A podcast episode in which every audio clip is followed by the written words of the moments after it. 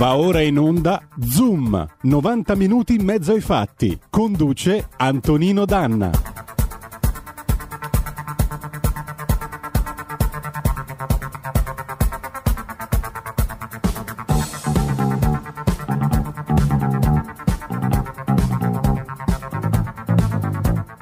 Amiche e amici miei e non dell'avventura, buongiorno. Siete sulle magiche onde di RPL, questo è Zoom, 90 minuti in mezzo ai fatti. Antonino Danna al microfono e prima di cominciare però cedo la parola al direttore della radio, dottor Giulio Cainarca. Prego. Allora, grazie Antonino. Rubo un minuto per precisare una cosa che mi sta a cuore precisare. Qualcuno avrà visto, non c'è stata molta eco, ma qualcuno avrà visto una trasmissione televisiva su Rai 3 che ha parlato anche della nostra radio, della nostra emittente. E allora, sia in riferimento a quella trasmissione lì, sia in riferimento alle controdeduzioni, alle repliche che sono state fatte dopo quella trasmissione, io vorrei precisare quanto segue. Noi, redazione, sto parlando in questo momento a nome di tutta la redazione e anche dei tecnici, cioè coloro che per tutti questi anni dal 97 in avanti si sono dedicati solo ad una cosa, cioè mandare in onda i contenuti che mano a mano abbiamo prodotto, mandare in onda informazione, cercare di fare approfondimento, fare il lavoro giornalistico e tecnico che sta alla base di questo lavoro giornalistico ed è fondamentale anch'esso, tutti noi insomma. E abbiamo cercato anche, mi sembra, in quest'ultimo anno e mezzo, due, di approfondire ulteriormente e di migliorare ulteriormente l'offerta di questa radio. Tutti noi teniamo a dire una cosa sola, che di tutto ciò che riguarda l'aspetto contabile, amministrativo, penale, giudiziario, a noi non interessa nulla, perché non ne sappiamo nulla, non vogliamo saperne nulla e abbiamo un solo obiettivo, quello di produrre come sempre qualcosa di utile e di buono per chi ci ascolta dal punto di vista giornalistico, informativo, di approfondimento, secondo un taglio che è evidentemente con un taglio preciso, con una scelta editoriale e di politica editoriale in senso lato, ma abbastanza precisa e connotabile, ma credo anche con uno spirito di apertura e di libertà che per quanto mi riguarda, e qui parlo a titolo anche individuale, come direttore ho cercato di ampliare, perché credo che l'indottrinamento non serve a nessuno. La discussione partendo da un punto di vista anche molto ben preciso, targato, chiamatelo come volete, definitelo come volete, cioè un punto di vista ben preciso, sì, però con una grandissima apertura mentale, che è quello che ci consente, credo, di fare dei passi avanti a tutti. Nel nostro piccolo, con le nostre risorse, non possiamo permetterci di applicare questa politica editoriale in grandissima scala, ma è quello che vogliamo fare e che tendiamo a fare, cercando di farlo con le modeste risorse a disposizione. Però il nostro unico interesse è questo, fare il nostro lavoro. Quindi quando qualcuno ci dovesse chiedere ma tu cosa ne pensi di quello che ha detto quello là, perché non replichi, cosa non fai? Su queste vicende, ripeto, amministrative, contabili, penali, noi non ne sappiamo nulla, non è mai stato il nostro compito, intendiamo continuare a non saperne nulla, per scelta oltretutto, perché siamo dedicati a tutt'altra cosa, cioè a produrre contenuti giornalistici e informativi. Chiudo qua, è fine del discorso, a nome, ripeto, di tutta la redazione al completo, ma anche penso di chi strettamente non è il redattore, ma collaboratore come Antonino in questo momento, eppure è giornalista come noi che facciamo parte in senso stretto della redazione di RPL. Beh, come non essere d'accordo con te? Benissimo, fatta questa premessa, chiuso questo discorso, prego.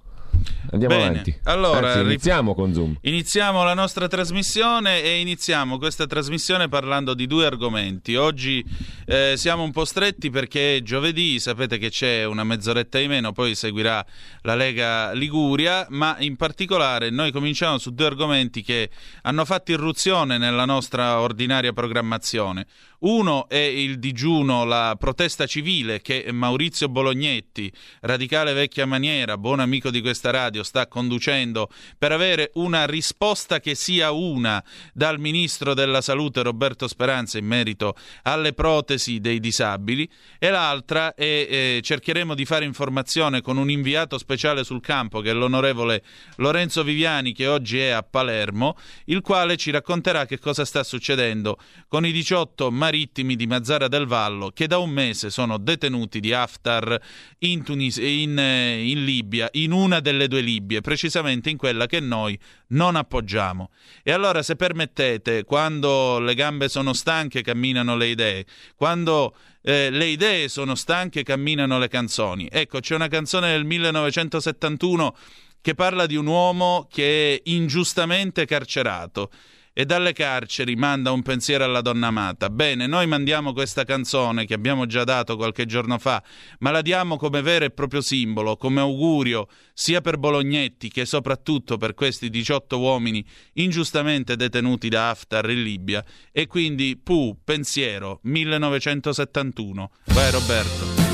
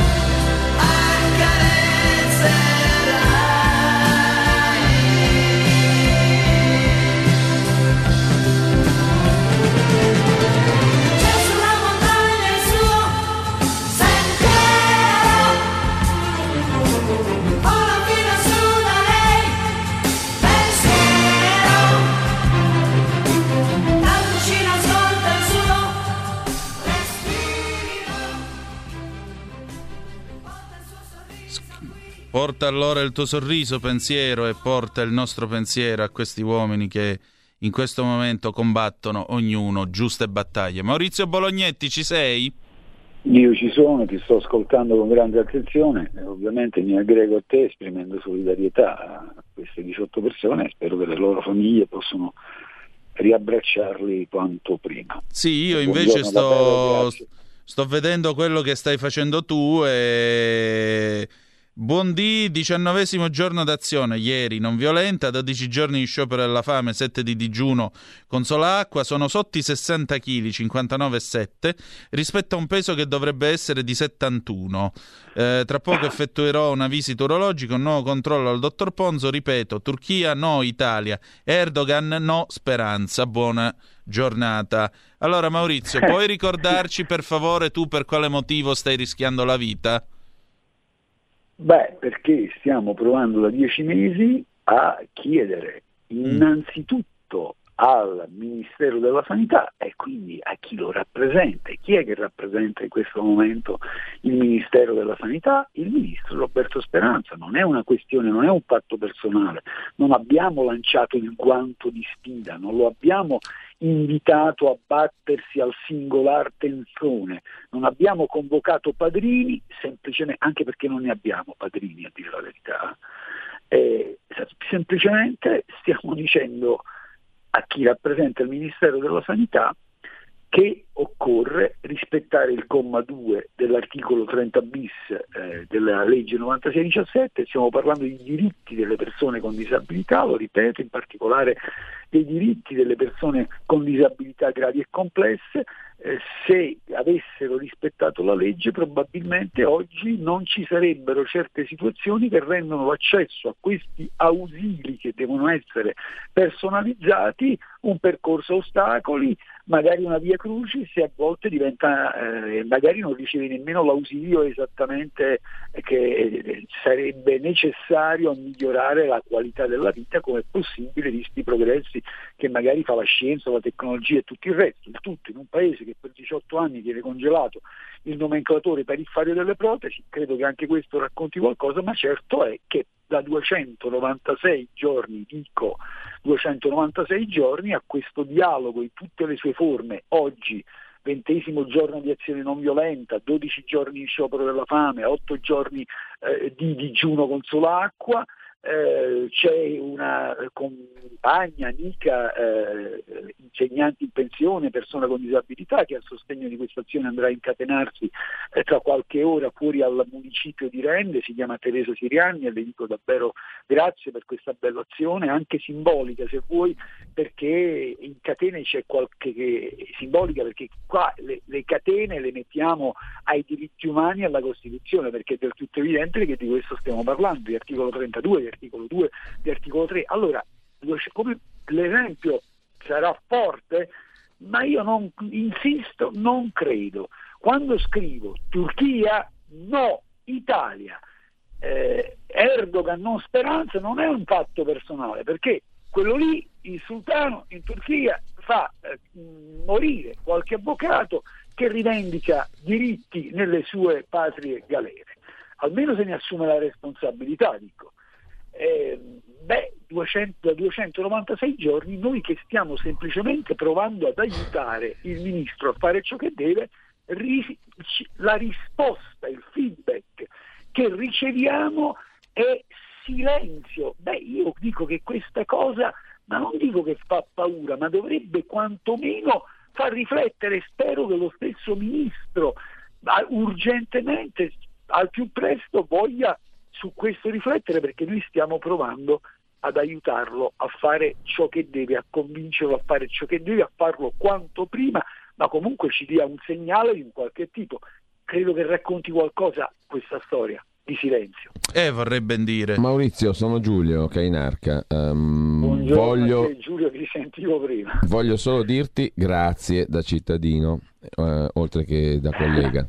Semplicemente grazie a te, e voglio notare solo una cosa. Ovviamente ne approfitto per dirvi che se speriamo di essere ancora in buona forma e presenti, vi aspetto da queste parti. Verremo di sicuro, è una promessa ormai che è data da anni, Maurizio. Per quanto mi riguarda, scena in ogni trasmissione. No, è che siamo talmente, all'osso, che qua uno appena si allontana crea problemi. Quindi, però ci riusciremo, ma senza dubbio. E però volevo notare una cosa, permettimi, Maurizio. Tu stai facendo una battaglia per che sia rispettato un diritto stabilito, no? Normale, mi verrebbe da dire. In un paese normale, ovviamente. Cioè, un diritto stabilito, è certo, no? E invece qua stiamo andando avanti a stati di emergenza. Questa cosa non mi piace perché stride il fatto che tu non riesca a garantire una cosa stabilita, certificata, approvata, normata, certa e disponibile e fattibile, e invece ti trinceri dietro l'emergenza per farne altre. Le due cose non sono in relazione, ovviamente. La tua battaglia non è in relazione con l'emergenza Covid, però non è neanche ma non è neanche tollerabile che una cosa stabilita, certificata, approvata, fattibile non venga fatta, mentre si continua a prorogare un'emergenza intorno alla quale è lecito anche discuterne. Questa cosa mi stride da cittadino, mi dà fastidio, posso dirlo? insomma, io direi che sono, sai come la penso, sai che ho ottenuto un'azione di disobbedienza civile il 7 maggio fuori alla sede Rai di Potenza, in quel momento mi stavo occupando dei potenziali effetti degli stati di emergenza, perché è del tutto evidente, sostenevo e sostengo ancora, che bisogna stare molto attenti quando ci sono degli stati di emergenza, perché poi magari alle emergenze sanitarie con corollario di crisi economico-sociale in un paese come questo, dove c'è già una pregressa emergenza democratica, questo può, a occhi aperti, perché potrebbe provocare, magari è quel che è successo, un aggravamento della pregressa emergenza democratica, quindi bisogna stare in campana, ben attenti. Come è certo che lo dici, io sono assolutamente d'accordo con te, attenzione. Maurizio, che dire di più? Noi siamo con la tua battaglia, perché è la battaglia di un giusto per una cosa giusta, per cui, per favore, Ministro Speranza, apra la bocca e dia, per favore, questa risposta a Bolognetti, che è una risposta che peraltro riguarda tutti noi. Poi, certo, noi siamo qua, i microfoni li abbiamo pure noi, le antenne radio pure, se vuole intervenire non glielo vieta nessuno, anzi ci mancherebbe, a noi fa solo piacere. Maurizio, noi ci risentiamo presto, va bene? Un abbraccio a voi e grazie davvero. Grazie. Allora, noi chiudiamo questa prima pagina della trasmissione di oggi passando a un nuovo argomento. Sapete che nei giorni scorsi abbiamo seguito, soprattutto nelle prime edizioni di Zoom Green al venerdì, abbiamo seguito lo sviluppo dei 18 marittimi di Mazara del Vallo che sono stati sequestrati dal generale Haftar in Libia, in una delle due Libie, da quando la Libia è stata divisa dopo la morte di Muammar Gheddafi e tutto quello che ne è conseguito. Sono sequestrati da un mese. Perché? Perché avevano sconfinato, avevano passato, secondo i libici, ovviamente di Haftar, erano entrati in acque che non sono italiane. Sono lì da un mese. Che cosa sta succedendo? Noi ora ci colleghiamo con Palermo via Skype con un inviato speciale sul campo che oggi è l'onorevole Lorenzo Viviani, che è membro della Commissione Agricoltura della Lega. E quindi, se è tutto pronto, noi possiamo andare. Allora, colleghiamoci con Palermo. Onorevole, ciao, buongiorno, ciao. Buongiorno a tutti, buongiorno ai radioascoltatori e alle radioascoltatrici. Sì, abbiamo passato gli ultimi 3 giorni insieme ai familiari che sono venuti a protestare a Roma, addirittura le donne si sono legate in piazza a Montecitorio proprio per portare il loro grido di dolore. Il fatto che queste 18 persone siano scomparse nel nulla, perché vedete, abbiamo dall'inizio fin dall'inizio. Segnale va e viene perché l'onorevole in macchina sta arrivando giù in città. Comunque, quello che stava dicendo lui, ecco, c'è? Il segnale va e viene però. Facciamo una cosa, Roberto, prova a chiamarlo col telefono che è meglio.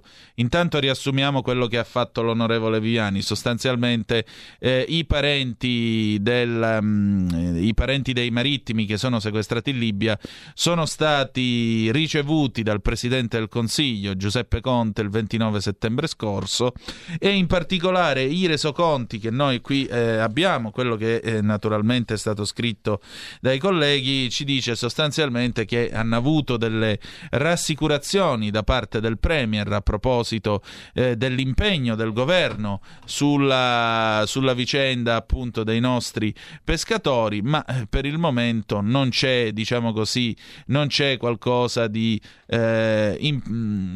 oltre, diciamo, non è stata data altra, non sono state date ulteriori comunicazioni. Allora, onorevole Viviani, c'è? Assolutamente, ecco. Sì, adesso vi sento molto bene. Prego, riprenda.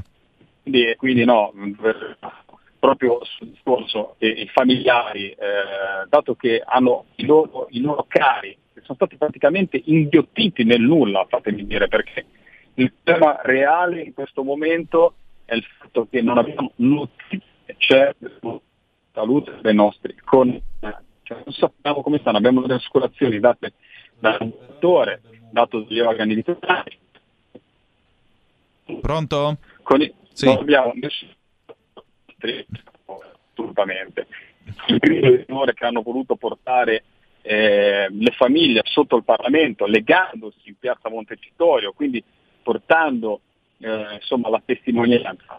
Abbiamo presentato interrogazioni parlamentari, oggi siamo in Sicilia, faremo questi 3 giorni in Sicilia anche per loro, ne parleremo a Catania, riusciremo a fare visita anche a Mazara del Vallo, saranno dei temi che porteremo anche sul palco sabato, quello dei nostri pescatori che non vanno abbandonati, perché vedete lì c'è di mezzo, come spiegava bene, abbiamo fatto la prima puntata molto interessante di Zoom Green proprio sulla diatriba che c'è sulla zona economica esclusiva, su quello che dovrebbe fare l'Italia, su quello che dovrebbe fare l'Europa.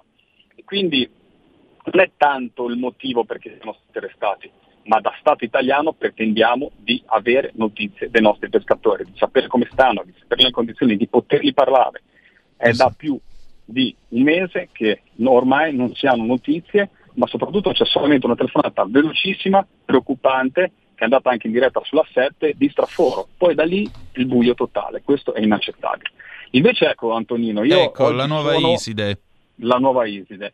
Oggi io non potevo venire in Sicilia e non venire a far visita a un altro tema di cui la Lega si è occupata, ed è quello dell'affondamento del motopeschereccio Nuova Iside. Ne abbiamo parlato tanto nelle trasmissioni passate, è questo peschereccio che è stato anche lui inghiottito nel nulla, inghiottito nell'omertà, fatemi dire, anche da parte di società armatoriali che secondo la procura avrebbero investito in maniera deliberata la Nuova Iside e non si sono fermati, e questa è la tragedia grandissima che ha colpito una comunità, quella di Terrasini e di Cinisi, colpendolo al cuore, perché si sono persi 3 familiari, 3 padri di famiglia, e una donna ha perso figlio, marito, causando un dolore enorme a questa comunità di cui non ne sanno assolutamente motivo, anche loro inghiottiti nel nulla, inghiottiti in questa omertà. Fra parentesi, come dicevo, dalla procura di Palermo escono delle indiscrezioni agghiaccianti, poi se abbiamo tempo vi faccio anche portare la testimonianza dell'avvocato che è stato anche ospite delle frequenze di RPL, perché sembrerebbe proprio che oltre a non aver visto l'imbarcazione e averla speronata, averla buttata a fondo, sarebbe stata riverniciata la petroliera, non si sarebbe fermata, scrive la Repubblica, e arrivati in porto avrebbero anche riverniciato la murata per eliminare le prove dell'accaduto. Onorevole, noi ci dobbiamo fermare un attimo perché l'orologio ci corre appresso, riprendiamo subito dopo la pausa, le chiedo scusa. Assolutamente. Rieccoci, questo è sempre Zoom sulle magiche onde di RPL. Stiamo trattando 2 temi. Il primo, come vi ho detto, è stato quello sui nostri marittimi sequestrati in Libia. Poi più tardi parleremo con anche il collega Fabio Mendolara della Verità, perché sono successe anche altre cose. Attualmente il canale di Sicilia sono acque abbastanza movimentate. Per quanto riguarda invece il collegamento con l'onorevole Viviani, come vedete, è in Sicilia, si sta occupando anche di questa vicenda, ma è qui per il caso della Nuova Iside, che il 12 maggio scorso è affondato in mare, e naturalmente affondato a quanto pare dopo la collusione con una petroliera, la Vulcanello. E Repubblica il 3 settembre addirittura ha scritto che sulla Vulcanello sono stati trovati i segni della collisione. È un caso molto delicato perché appunto, come avete sentito, ci sono tutta una serie di marittimi che non sono tornati a casa. Quindi, onorevole, prego. Assolutamente, sottoscrivo le tue parole. In questo momento, proprio queste zone di mare, la Sicilia in primis, è proprio coinvolta in varie vicissitudini, dal fatto della Nuova Iside ai nostri pescatori sequestrati, alle imbarcazioni tunisine che vengono a pescare in acque territoriali italiane, vengono fermate. Fra parentesi, dalle notizie c'era anche la presenza di droga a bordo a queste imbarcazioni, quindi veramente è al centro, è un momento caldo per questa zona. Questa è una battaglia che noi cerchiamo, come quella dei pescatori di Mazara, di non dargli sicuramente una connotazione politica, ma sono battaglie che vanno seguite, perché purtroppo anche qua, fammi dire Antonino, nel momento in cui si spengono i riflettori, siamo un paese strano, nel momento in cui si spengono i riflettori non c'è più l'interesse politico, sia al caso dei 18 pescatori in Libia sia a questo caso dal punto di vista giudiziario, poi rimane fermo, perde l'interesse mediatico. Ora non voglio fare una critica sicuramente a voi giornalisti, però perde l'interesse mediatico e finisce nel dimenticatoio.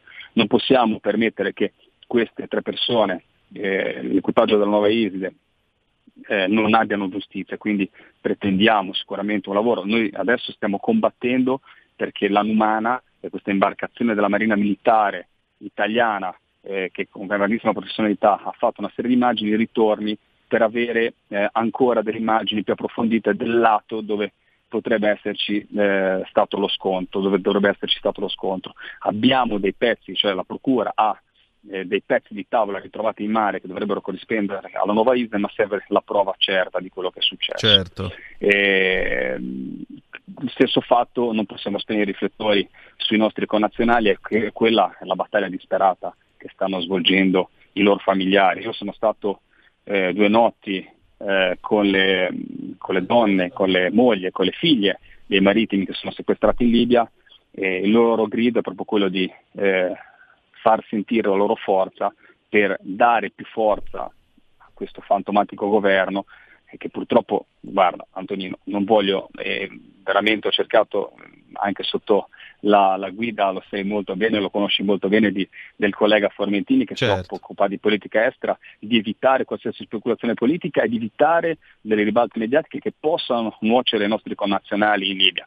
Però bisogna dire che un governo che si rispetti deve pretendere di avere delle immagini, deve pretendere di poter parlare con i propri connazionali, deve pretendere di constatare di persona lo stato di salute.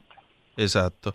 E volevo dire una cosa, onorevole, lei è, che se non sbaglio, con uno degli avvocati della Nuova Iside. Assolutamente, ecco, assolutamente. Chi è? Ce lo vuole presentare? Allora, assolutamente sì, vi presento, mi avvicino perché sono in banchina, guardate, sono nel posto dove veniva a ormeggiare il motopesca a Nuova Iside, e adesso mi avvicino all'avvocato, ve lo passo, è l'avvocato Aldo Rufino, lui è il vice sindaco qua a Cinesi, ed è la prima persona, e devo dire, ed è da lui che è nata, e da lui e dalla volontà naturalmente delle 3 donne, la fidanzata di Vito, la moglie di Matteo, la compagna, la moglie di Giuseppe, e dalla loro volontà e dalla forza dell'avvocato, che da subito sono impegnati, hanno realmente aumentato, come dire, il pathos, sono riusciti a portare questa tematica a livello nazionale e hanno fatto venire le Iene, la Repubblica, interessare giornali come il Corriere dello Sera. Certo. Ve lo passo immediatamente in diretta. Io sono non tanto bravo come inviato, però cercherò di... No, è stato molto bravo invece. Pronto? Avvocato, buongiorno. Benvenuto. Mi sente?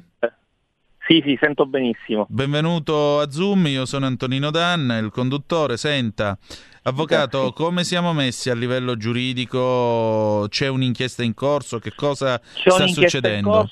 In corso in questo momento c'è pure un incidente probatorio. La Procura di Palermo ha nominato un consulente, il dottor Barbagelata, che ha provveduto ad effettuare dell'asportazione di parti di sovrapitturazioni che sono state effettuate sulla petroliera. Perché parlo di sovrapitturazioni? Perché la procura avrebbe accesso... non siamo fortunati col telefono oggi. Ai. Ed è morto pure il telefono. Che dobbiamo fare?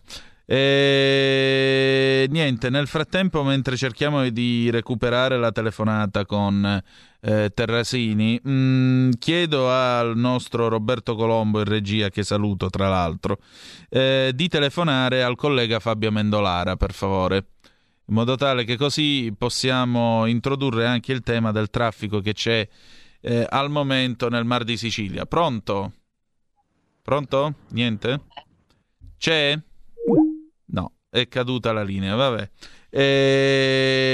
Niente, stavo dicendo, questo fatto, questo affondamento che si è verificato il 12 di maggio scorso, oggettivamente è anche avvolto nel mistero, perché per esempio tp24.it, che è il giornale online del trapanese, riferiva l'8 giugno scorso: Nuova Iside, frattura sul capo di Matteo Lo Iacono, petroliera sulla rotta del peschereccio. Matteo Lo Iacono era il comandante appunto della Nuova Iside, che è affondata al largo di San Vito Lo Capo, e la sua morte, secondo l'autopsia, potrebbe essere stata causata anche da una frattura del cranio.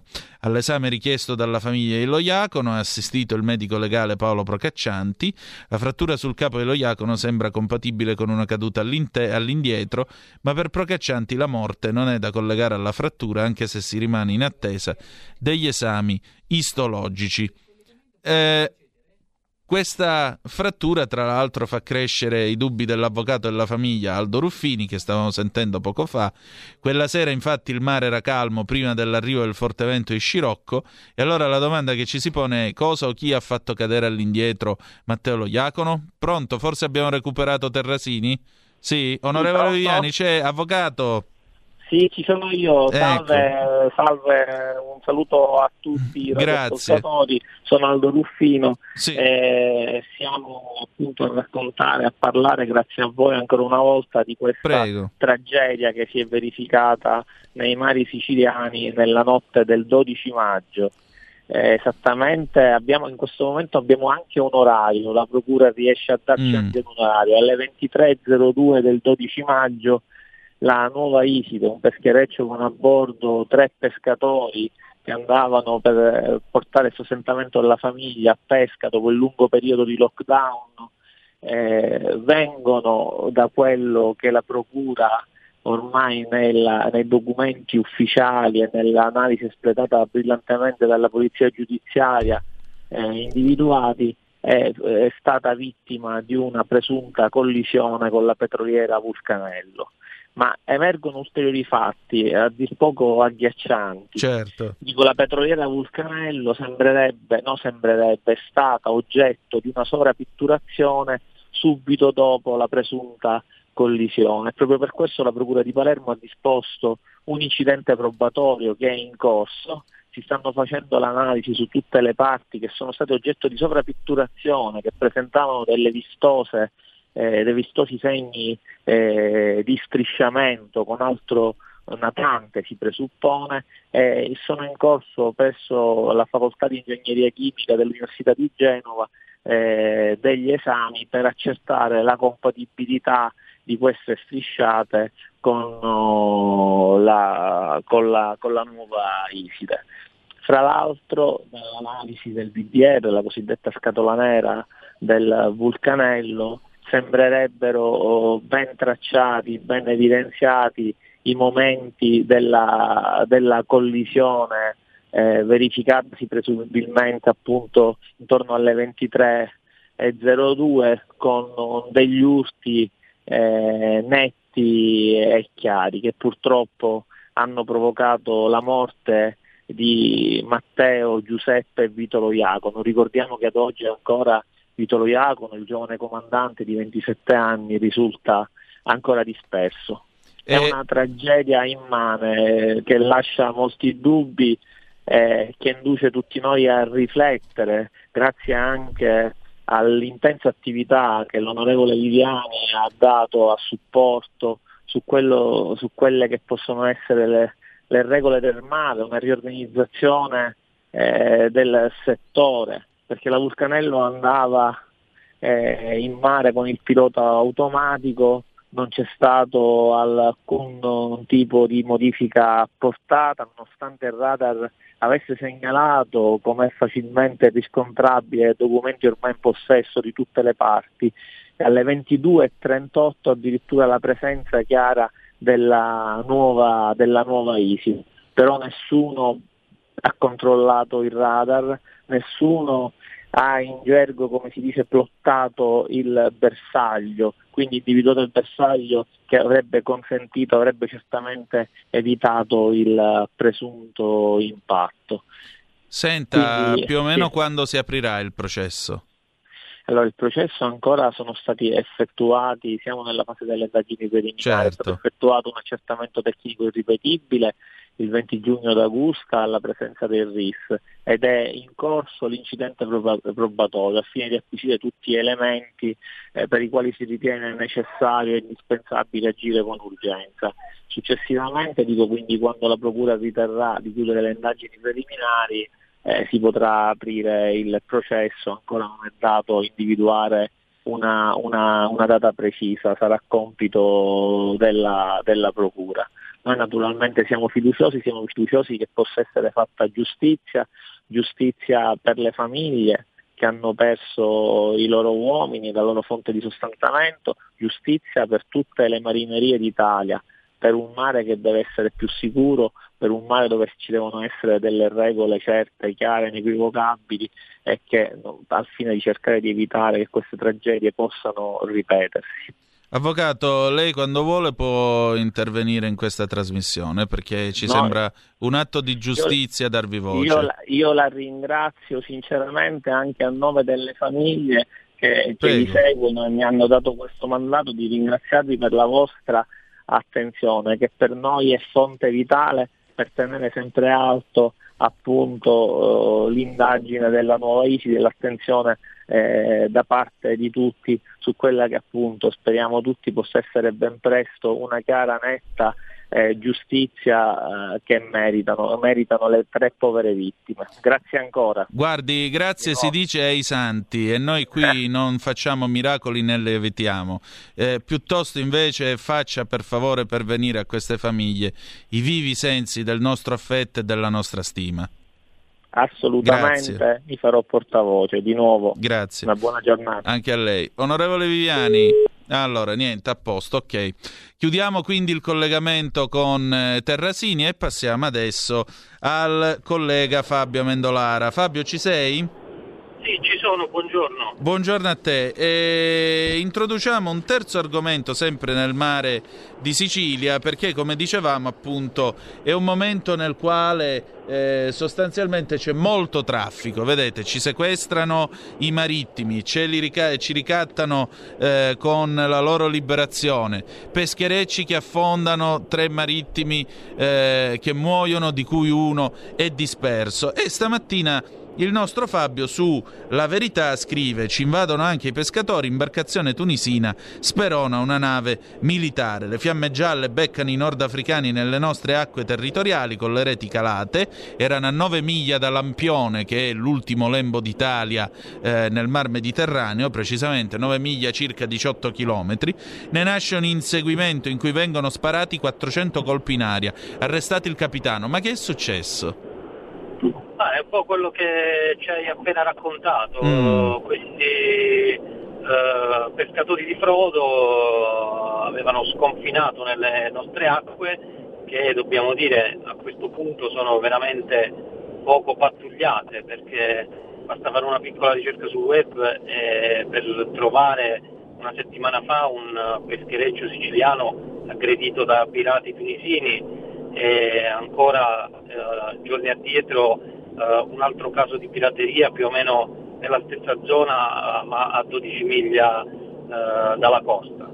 E quindi è chiaro che i pescatori siciliani sono particolarmente preoccupati per questa situazione, e addirittura l'assessore al ramo siciliano per l'ennesima volta ha cercato di sollecitare il governo. Quindi c'è un problema di sicurezza nelle acque italiane in Sicilia.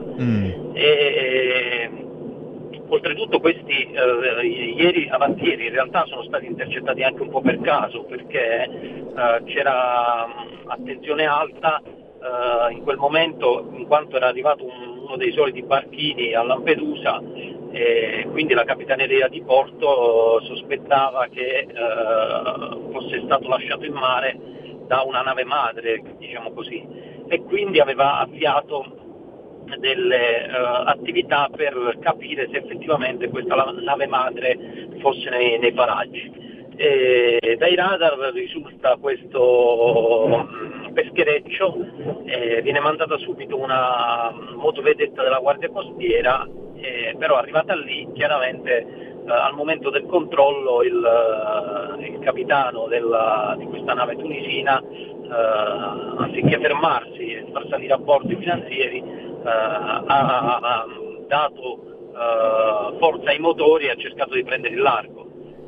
Nasce questo inseguimento che ci hai raccontato con il supporto di un altro mezzo della Marina Militare e un'altra motovedetta della Guardia Costiera per cercare di fermare questo peschereccio.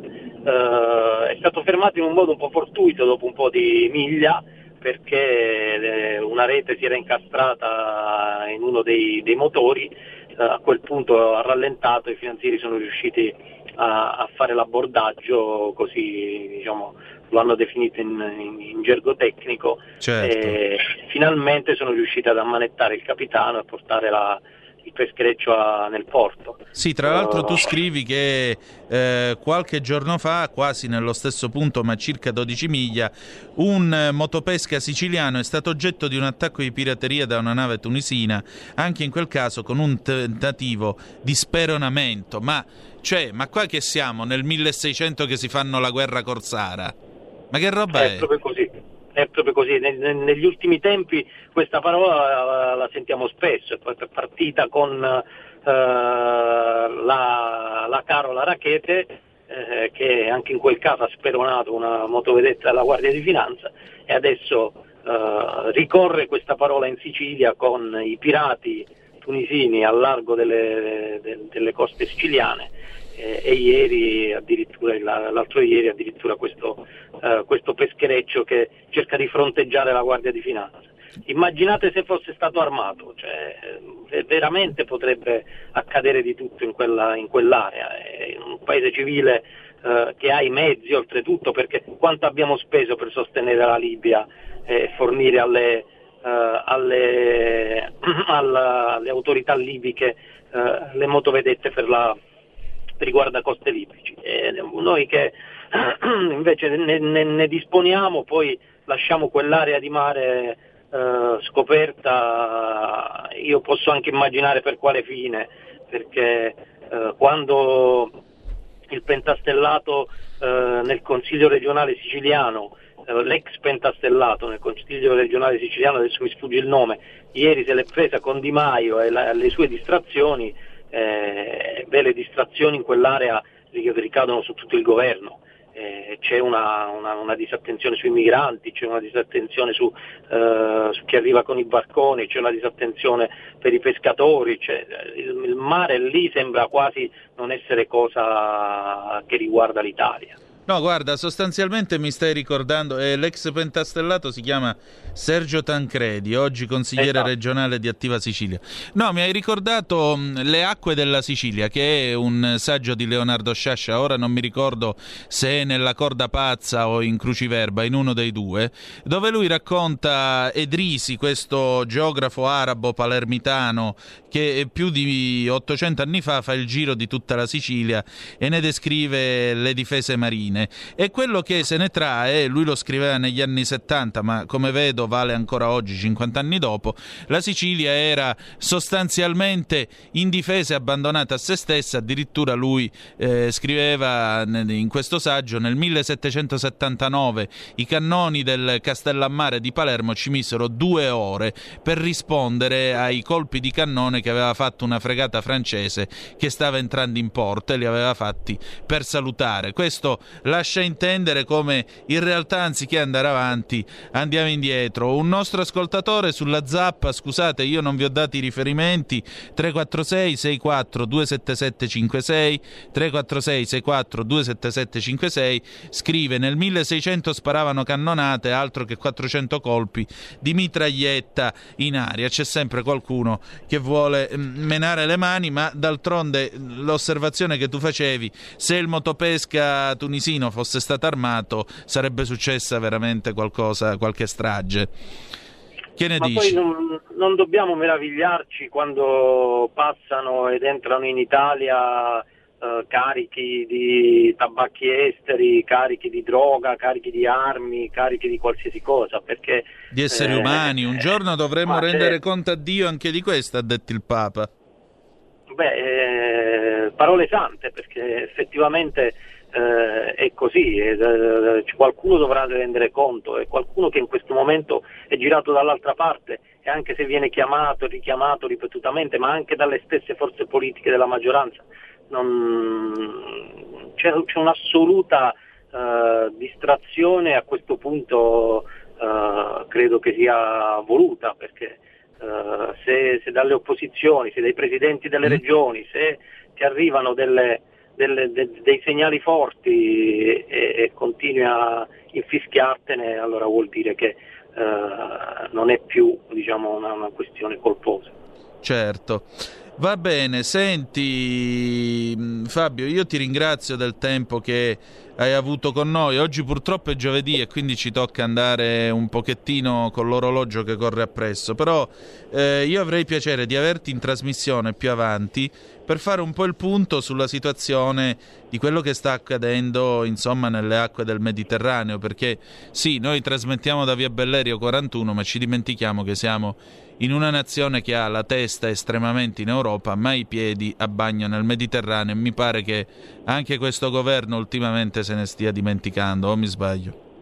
Assolutamente sì, lo dimostrano, sull'ultimo numero di Panorama mi sono occupato delle difficoltà per i rimpatri, riguardano ancora una volta la Tunisia, anche la questione di ieri, che qualcuno ha fatto sapere alle agenzie di stampa, qualcuno dal governo ha fatto sapere alle agenzie di stampa, è arrivata direttamente ai piani alti del governo tunisino. Vale questa boutade quanto i tentativi di rimpatrio, non funziona l'uno, non funzionano gli altri. In mano a chi stiamo? Vabbè. Fabio Mendolara è stato con noi, grazie del tuo tempo, grazie. E ci risentiamo molto presto. Grazie ai radioascoltatori. Prego, buon lavoro alla Verità. E adesso, care amiche e cari amici miei e non dell'avventura, passiamo alla parte finale della trasmissione di oggi con la sigla, perché abbiamo, oggi giovedì, la nostra ragazza di campagna, Gemma Gaetani. La ragazza di campagna con Gemma Gaetani.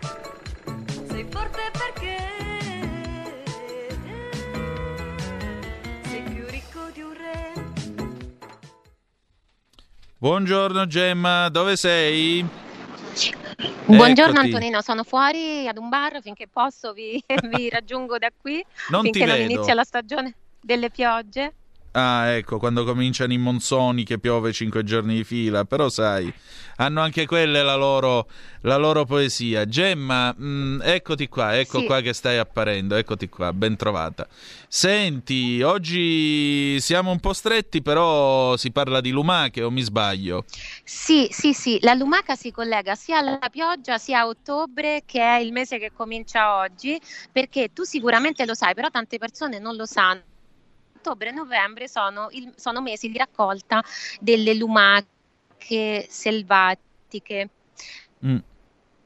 Perché un tempo la lumaca era considerata, i porcini si andavano a cercare le lumache. È una cosa che è caduta in disuso, questo fanno di più i nostri nonni, forse i nostri genitori, la fa ancora qualche appassionato, tanto che tutte le regioni hanno una regolamentazione per la raccolta in generale dei cibi selvatici, quindi delle erbe o degli animali, la caccia eccetera, e anche c'è una tutela anche delle lumache, che infatti si possono raccogliere soltanto a partire da ottobre, per esempio in Lombardia massimo 30 persone al giorno, e non si può, diciamo così, che hanno veramente, sono un mondo interessantissimo da vari punti di vista.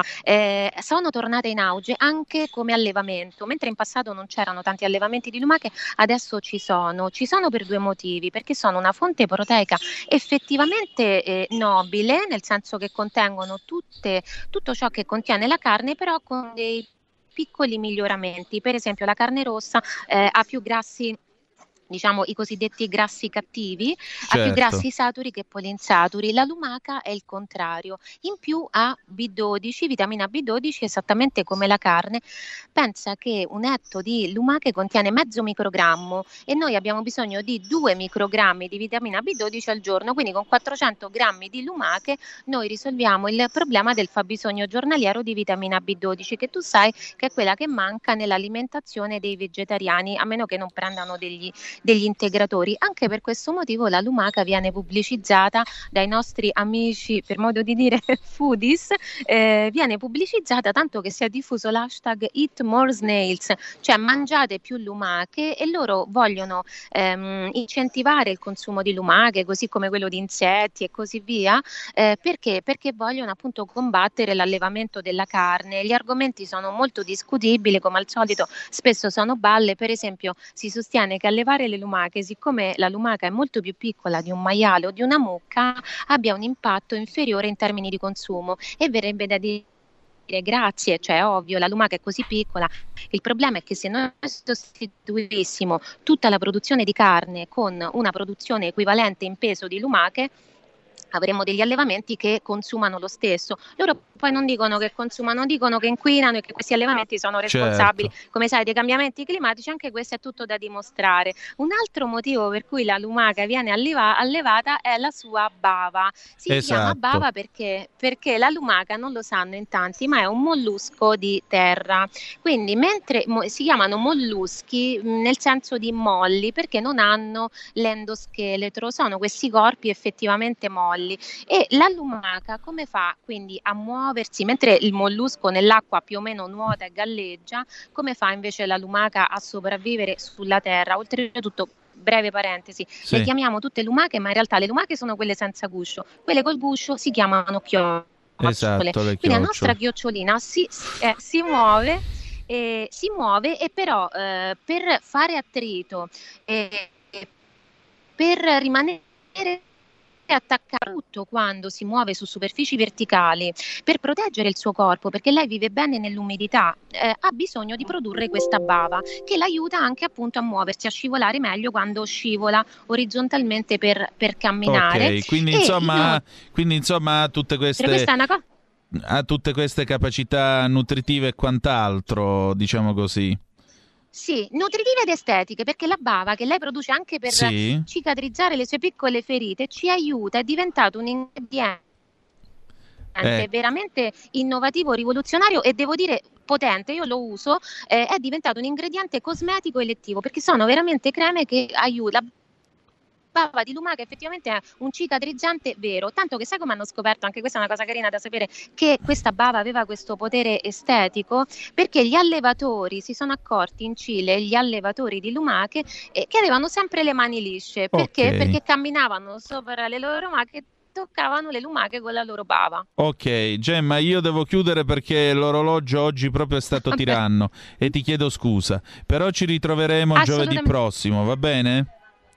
Va bene, grazie Antonino, grazie a te, cara. A tutti i radioascoltatori, ciao.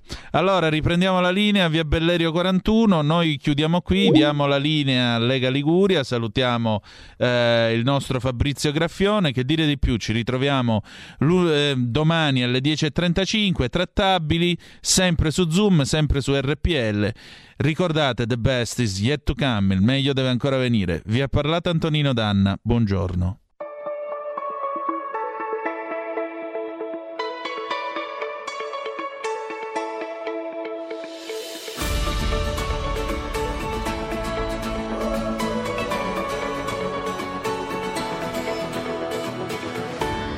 Ed un po' mi fa ridere se penso che ora c'è un altro che ti uccide i ragni al posto mio, ma ci dovrò convivere. Maledetto cuore che ti scioglie ogni volta che dico addio. Mia mamma e la tua fanno ancora zumba insieme, e a volte forse parlano un po' male di noi. Sai già come finisce, che poi io mi emoziono e invece tu ti annoi. Però tu fammi una promessa, che un giorno quando sarai persa, ripenserai ogni tanto a cosa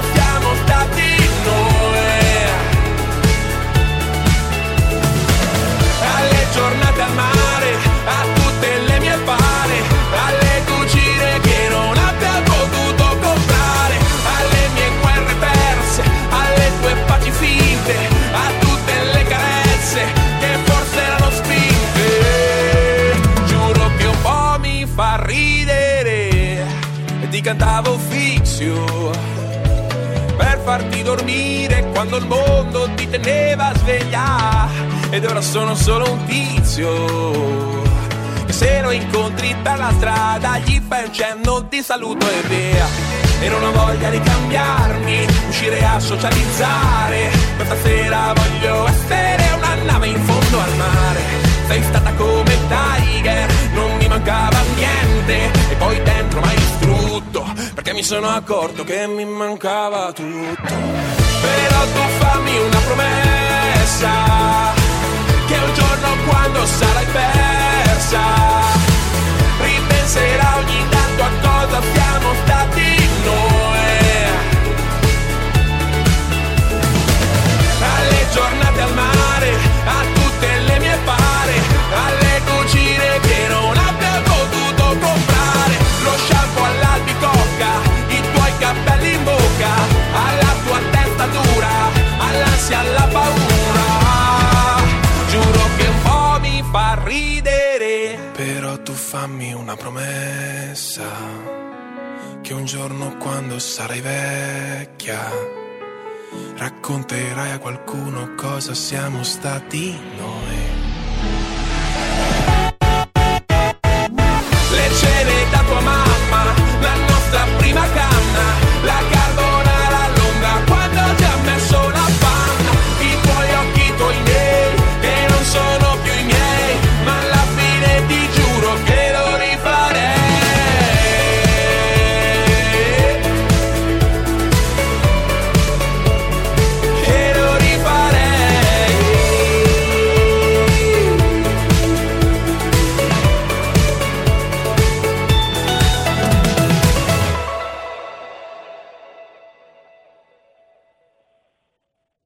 Inizia l'appuntamento con la Lega Liguria. Fabrizio Graffione, a te la linea.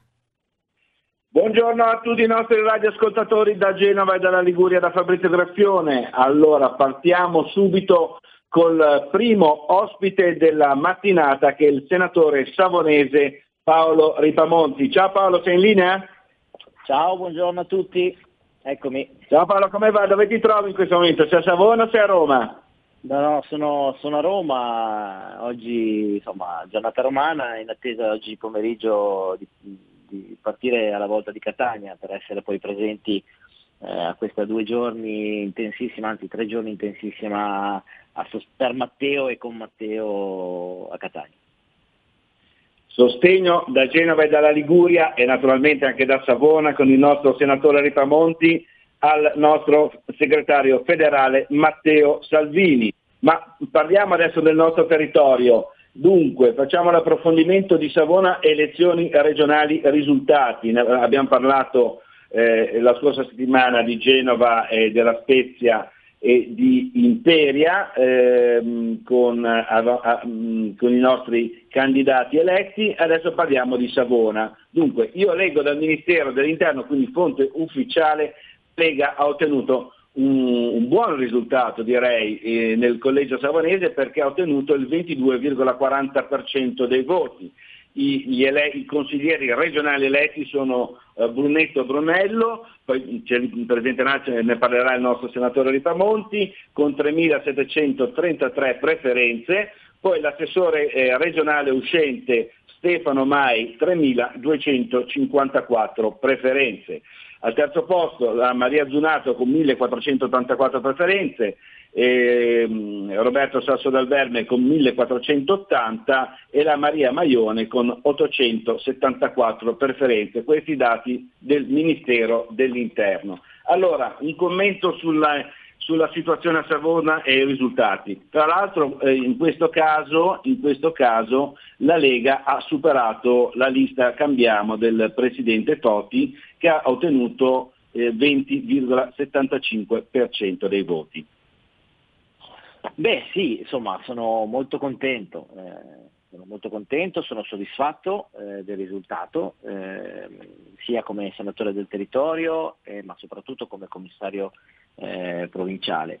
Gerardo Rixi mi ha dato questo compito, diciamo, che avevo già svolto in qualità di segretario provinciale, ma su una partita importante come quella delle liste regionali, liste che abbiamo secondo me anche alla luce del risultato fatto e fatto bene, non senza qualche piccolo scossone, ma direi che le scelte in modo particolare del dottor Bonetto Brunello, che in qualche modo ha catalizzato su di sé molto di quel voto che faceva parte, diciamo, di un mondo legato alla sanità e che quindi ci ha dato grande slancio e grande fiducia. Molto contento del risultato di Stefano Mai, che da assessore uscente è stato l'unico assessore uscente in realtà a essere riconfermato in Consiglio regionale, quindi siamo contenti. Poi gli altri candidati hanno fatto anche loro un grande risultato, diciamo che sono tutti candidati che hanno dato un apporto importantissimo a fare in modo che la Lega della provincia di Savona sia la Lega più forte di tutta la Liguria, perché voglio ricordare, lo dico con un punto di orgoglio, che tutti i sostenitori, i militanti, le sezioni, i referenti di tutte le sezioni cittadine hanno lavorato con grande impegno per ottenere questo risultato che ci gratifica ampiamente. Siamo davanti ovviamente anche a Cambiamo, siamo il primo partito della provincia di Savona, e soprattutto siamo il primo partito nella stragrande maggioranza dei comuni della provincia. Difatti Savona ha tenuto 2 consiglieri. Ecco, tra l'altro io volevo ringraziare personalmente, perché sono venuto anch'io insieme al nostro segretario nazionale Edoardo Rixi, al nostro segretario federale Matteo Salvini, a Savona, anche nell'entroterra, a Cairo, per la campagna elettorale. È stata una buona spinta, quello mi sembra anche.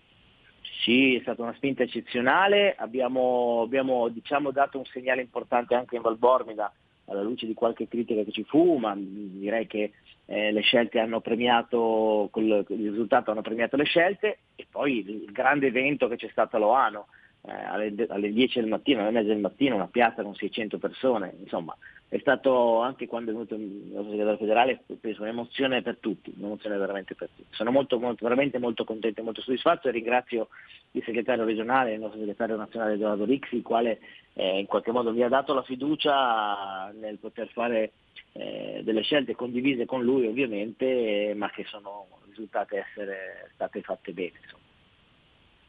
Ecco, senti, scusa, cambiamo pagina, cambiamo argomento e andiamo proprio sul territorio. A Genova c'è una continua, non è che c'è continua, la polemica per la carenza di banchi, dei nuovi banchi monoposto nelle scuole cittadine, no? In comune anche i nostri consiglieri, diciamo così, hanno posto questo tema, questo argomento. Ancora adesso, nonostante l'apertura delle scuole, è ancora in corso la consegna di questi nuovi banchi monoposto che stentano, diciamo, ad arrivare da Roma. Ecco, tu che sei lì a Roma, per quanto riguarda Savona, com'è la situazione? Perché tante famiglie, tanti genitori, anche tanti alunni, studenti, diciamo, si stanno lamentando di questa situazione. Sì, la situazione che e anche gli insegnanti, scusami se mi ero dimenticato, certo. Gli insegnanti, per carità, anche loro chiaramente che non stanno vivendo bene questa situazione del rientro a scuola.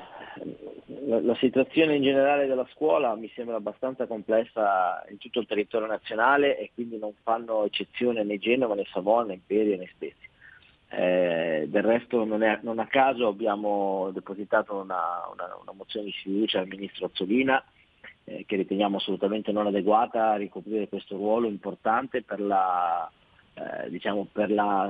lo sviluppo dei nostri ragazzi, e in qualche modo di un settore strategico importante come quello, diciamo, dell'istruzione per il nostro paese. La signora che oggi siede su quello scranno credo che sia assolutamente inadeguata, lo stanno dimostrando i risultati, lo stanno dimostrando le difficoltà per gli insegnanti, per gli studenti, di poter fare quello per cui sono chiamati a fare, quindi istruire e istruirsi, per cui assolutamente pronti a sostenere la nostra mozione. Speriamo che vada in aula il più presto possibile. L'abbiamo presentata qua al Senato, prima firma ovviamente Matteo Salvini.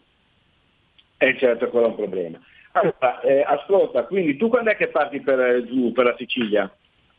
Alle 17:20 col foltissimo gruppo dei senatori che hanno scelto quell'orario lì, qualcuno è già andato giù, qualcuno è già in Sicilia, Siamo pronti, siamo entusiasti, parteciperemo con entusiasmo sia agli eventi di venerdì che alla manifestazione, alla grande manifestazione di sabato.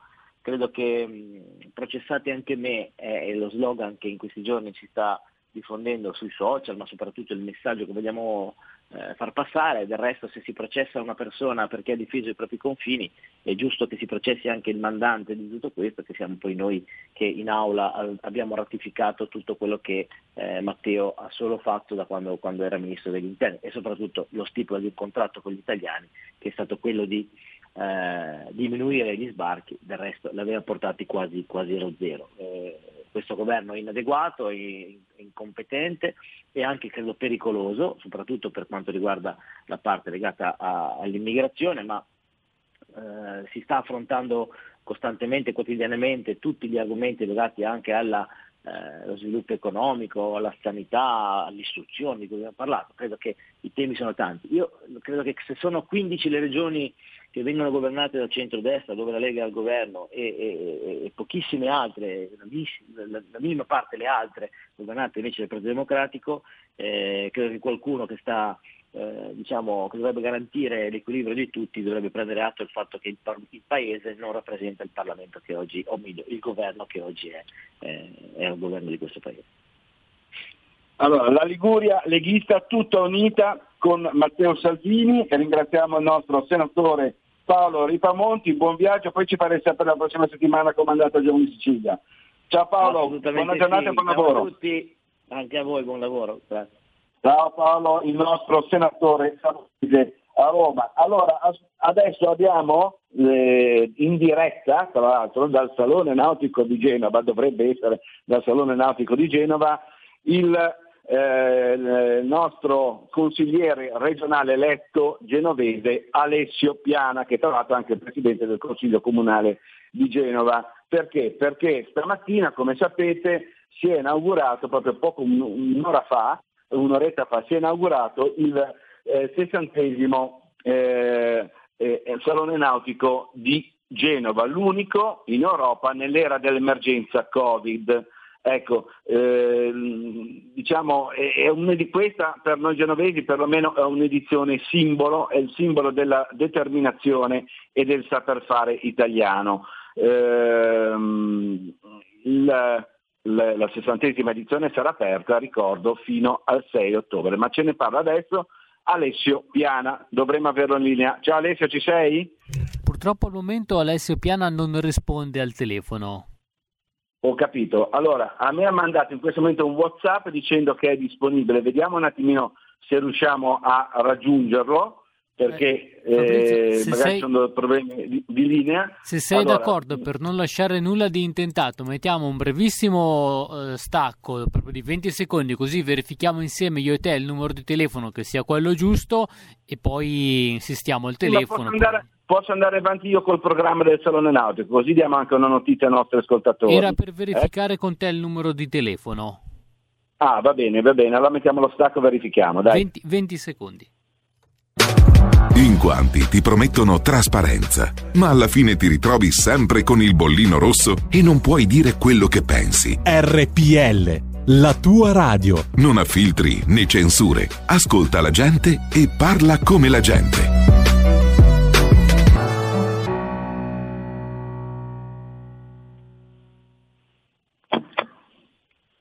Bene Fabrizio, ti ridiamo la linea e siamo in collegamento anche con Alessio Piana, lo abbiamo raggiunto proprio in questo momento, o meglio ci ha raggiunto lui vedendo le nostre chiamate. Grazie Alessio Piana, a voi la linea. Benissimo, allora dicevo Alessio Piana in diretta dal Salone Nautico, si è inaugurato un'ora fa, 60ª edizione, simbolo della determinazione del saper fare italiano. Alessio, com'è andata stamattina? Sta andando molto bene, in realtà c'è stato un po' di ritardo per l'arrivo del ministro e quindi l'inaugurazione è ancora in corso, mi auguro che possiate ascoltarmi lo stesso, non posso alzare più di tanto il tono della voce. Ma ci sentiamo benissimo. Bene, ci tenevo appunto anche a portare a conoscenza tutti gli amici che ci seguono del fatto che nei prossimi giorni si svolgerà nella nostra città questo importantissimo momento per la nautica, il 60° Salone Nautico, un salone che non si è fermato e che si svolge anche in tempi di Covid con le precauzioni del caso.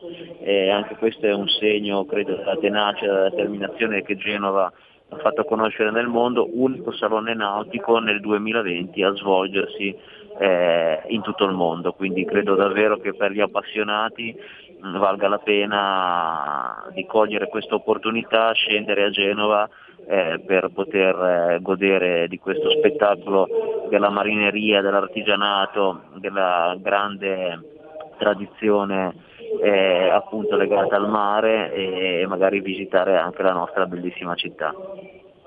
Ecco, tu hai citato il Covid, dunque do un attimo un paio di dati sulla situazione ligure.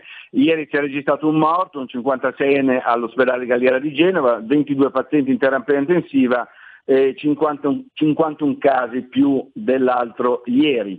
Quindi la situazione, se c'è il focolaio della Spezia, è sotto controllo. Direi che anche il focolaio che si è registrato in gran parte nella comunità straniera del centro storico genovese mi sembra che sia sotto controllo in questo momento. Sì, è così, ci tengo anch'io a rassicurare tutti, sono state prontamente attivate delle misure precauzionali, è stato introdotto l'obbligo di nuovo di utilizzo della mascherina in tutto il centro storico, sono stati anche approntati i reparti ospedalieri, ma per fortuna non sembra esserci bisogno, pare che appunto i numeri sono quelli che hai citato tu, tra l'altro numeri che derivano anche da un aumento esponenziale anche del numero dei tamponi, quindi è aumentato anche molto il monitoraggio che è in atto e quindi insomma anche in moltissimi casi i positivi riescono ad essere gestiti a livello domiciliare. Per fortuna insomma sembra che i scenari tragici che abbiamo vissuto nei primi mesi dell'anno siano per fortuna ben lontani e speriamo che lo rimangano. Quindi si può venire a Genova tranquillamente a visitare il nostro meraviglioso salone nautico. Chiedo, prima di passare al nostro terzo ospite, ad Alessio Piana, sei con Stefano Mai in questo momento? Sei vicino a Stefano? È qua vicino a me, è qui vicino a me perché anche lui sta seguendo appunto questa inaugurazione. E allora mi chiedo scusa ai registi e ti chiedo se mi puoi passare col tuo telefonino, così almeno andiamo subito in diretta con Stefano Mai, che abbiamo poco tempo a disposizione, il nostro terzo ospite. Ti dispiace Alessio farmi questa cortesia? Te lo passo subito. Ti ringrazio. Allora, terzo ospite è l'assessore regionale all'agricoltura uscente Stefano Mai. E come avete sentito anche prima durante il nostro collegamento con il senatore savonese Ripamonti, consigliere eletto della Lega nel collegio di Savona. Pronto Stefano, ciao! Sì, eccolo pronto, buongiorno a tutti. Anche tu in diretta dal Salone Nautico. Allora, abbiamo ricevuto un po' le impressioni da parte di Alessio Piana e le tue quali sono? Allora, io dicevo un'edizione simbolo della determinazione del saper fare italiano, nonostante l'emergenza Covid. Questo salone è aperto, primo in Europa, durante questa emergenza coronavirus. Beh, sicuramente il primo aspetto da sottolineare è quello che si è riusciti a organizzare un evento di questa portata, una portata internazionale, perché non rappresenta solamente un evento di notevole rilievo solamente per la nostra regione, ma penso a livello internazionale, è uno dei saloni più stimati, più facilmente riconoscibili, dove la nautica è tutta rappresentata, quindi per noi rappresenta un motivo di orgoglio. Ovviamente è un'edizione molto particolare perché col contingentamento, con le mascherine, quindi sanificanti, non è la stessa cosa, però solamente l'averlo e essere riusciti a organizzarlo sicuramente un momento molto importante per noi. Vorremmo che fosse anche una di buon auspicio per quello che affronteremo nei prossimi mesi, un momento economico molto difficile, sotto gli occhi di tutti evidentemente, e speriamo che questo salone possa anche dare un segno di speranza in questo senso. Per noi il Salone rappresenta la storia, la cultura, l'identità di una regione, di una città ovviamente, di una repubblica marinara, ma di una regione molto legata al mare, che ha sviluppato nei secoli un'economia florida proprio sulla costa. E quindi per noi, noi liguri siamo molto legati a questo evento, perché è vero, noi abbiamo moltissimo entroterra, ma diciamo la Liguria è stata importante, famosa e forte probabilmente solo per il mare, poi tutto il resto è venuto dopo ed è servito sicuramente per migliorare anche la capacità, il tenore di vita anche dei nostri conterranei.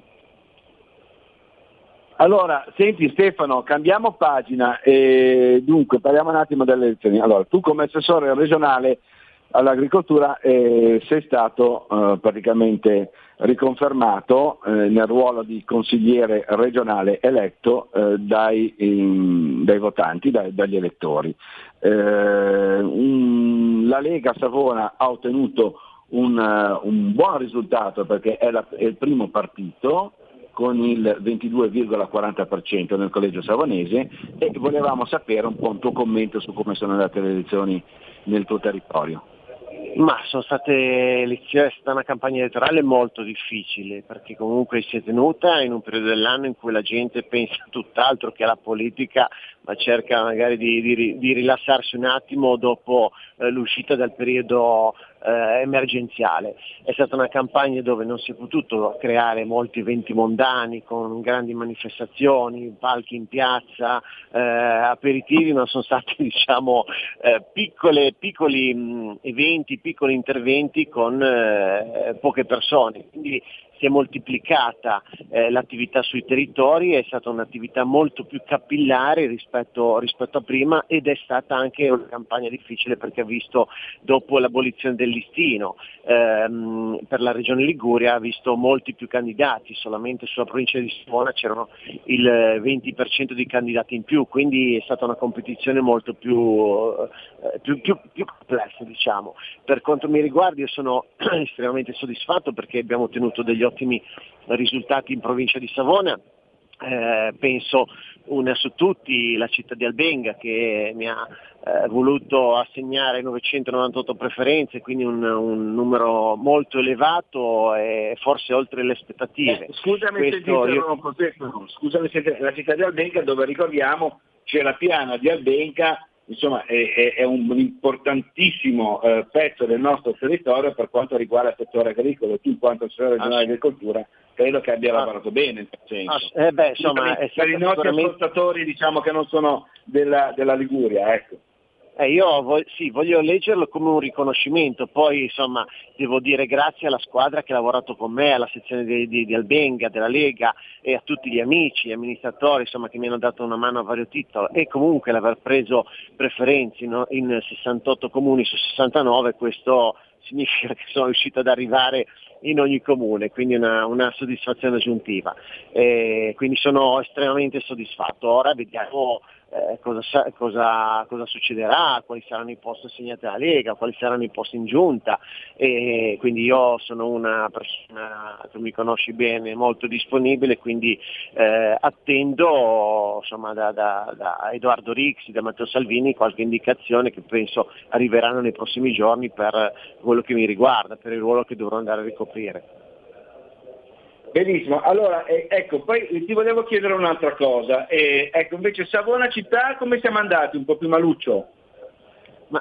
Savona città è stata una sfida molto, molto complessa, e abbiamo provato ad analizzare il voto, però diciamo che è una città dove forse si è più sentito la difficoltà di una campagna elettorale di queste proporzioni, il non riuscire a fare eventi pubblici, eventi mondani, eventi molto importanti con grande afflusso di persone, ovviamente ha costretto tutti i candidati a andarsi a cercare i voti porta a porta. Comunque abbiamo ottenuto un buon risultato, perché abbiamo ottenuto il 19% e siamo il primo partito anche a Savona c'è stato un forte testa a testa tra la nostra compagine, quella del centro-sinistra più 5 Stelle, e questo sicuramente ci proietta verso le elezioni comunali del prossimo anno con una determinazione aggiuntiva, perché se la compagine